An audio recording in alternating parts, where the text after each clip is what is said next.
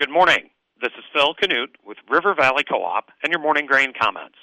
Corn futures finished the overnight session lower, and soybean futures were higher.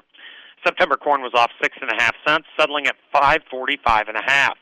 August soybeans were up 18 cents, settling at 13.62 and a quarter.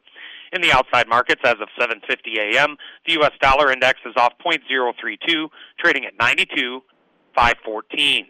August crude oil is up 34 cents, trading at 73.71 a barrel. Precious metals are all higher. Industrial metals are mixed.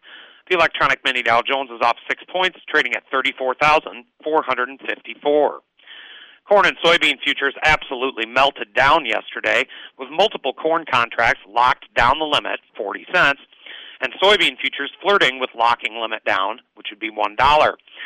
Overnight, it appears as if cooler heads have prevailed, and there is some recognition that yesterday's market reaction may well have been overblown.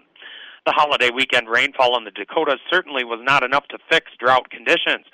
More is needed to make the crop, and we are still very much in the middle of a weather market. Soybean futures received a shot in the arm overnight in the form of rumors of Chinese inquiries for new crop U.S. soybeans. Radar lit up across northern Iowa, southern Minnesota, and Wisconsin overnight and into this morning. Precipitation is expected in Iowa south of Highway 20 later on today. On yesterday afternoon's crop progress and conditions report, USDA left the national corn crop condition rating unchanged from last week at 64% good to excellent. This figure is seven points behind last year at this time and is five points below the five year average. Corn silking was reported at 10%.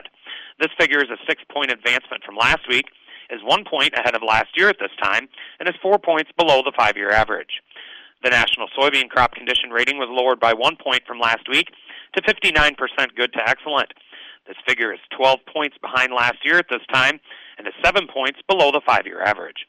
Soybean blooming was reported at 29%. This figure is a 15 point advancement from last week, is even with last year at this time, and is 5 points ahead of the five year average. Yesterday, the fund sold 30,000 contracts of corn, sold 30,000 contracts of soybeans, and sold 20,000 contracts of wheat. They are now estimated to be net long 225,480 contracts of corn, net long 101,720 contracts of soybeans, and net short 25,740 contracts of wheat. From a chart perspective, September corn traded down through the key 550 mark overnight. Should the September contract close below 550 today, further support lies at 528 to 529, which includes the lows from June 24th, 25th, and 28th, followed closely by the May 26th low, 525. Initial resistance is at the giant chart gap from yesterday, 570 to 588, followed by the key $6 mark, and then Thursday's high, 626. August soybeans find initial support at yesterday's low, 1334, followed by the key $13 level, and then the June 17th low, 1289. Initial resistance is at the psychological $14 level, followed closely by yesterday's chart gap, 1408 and a quarter to 1417 and a half, and then 1450. Opening calls are mixed. And with all of that, have a great Wednesday from your friends at River Valley Co-op.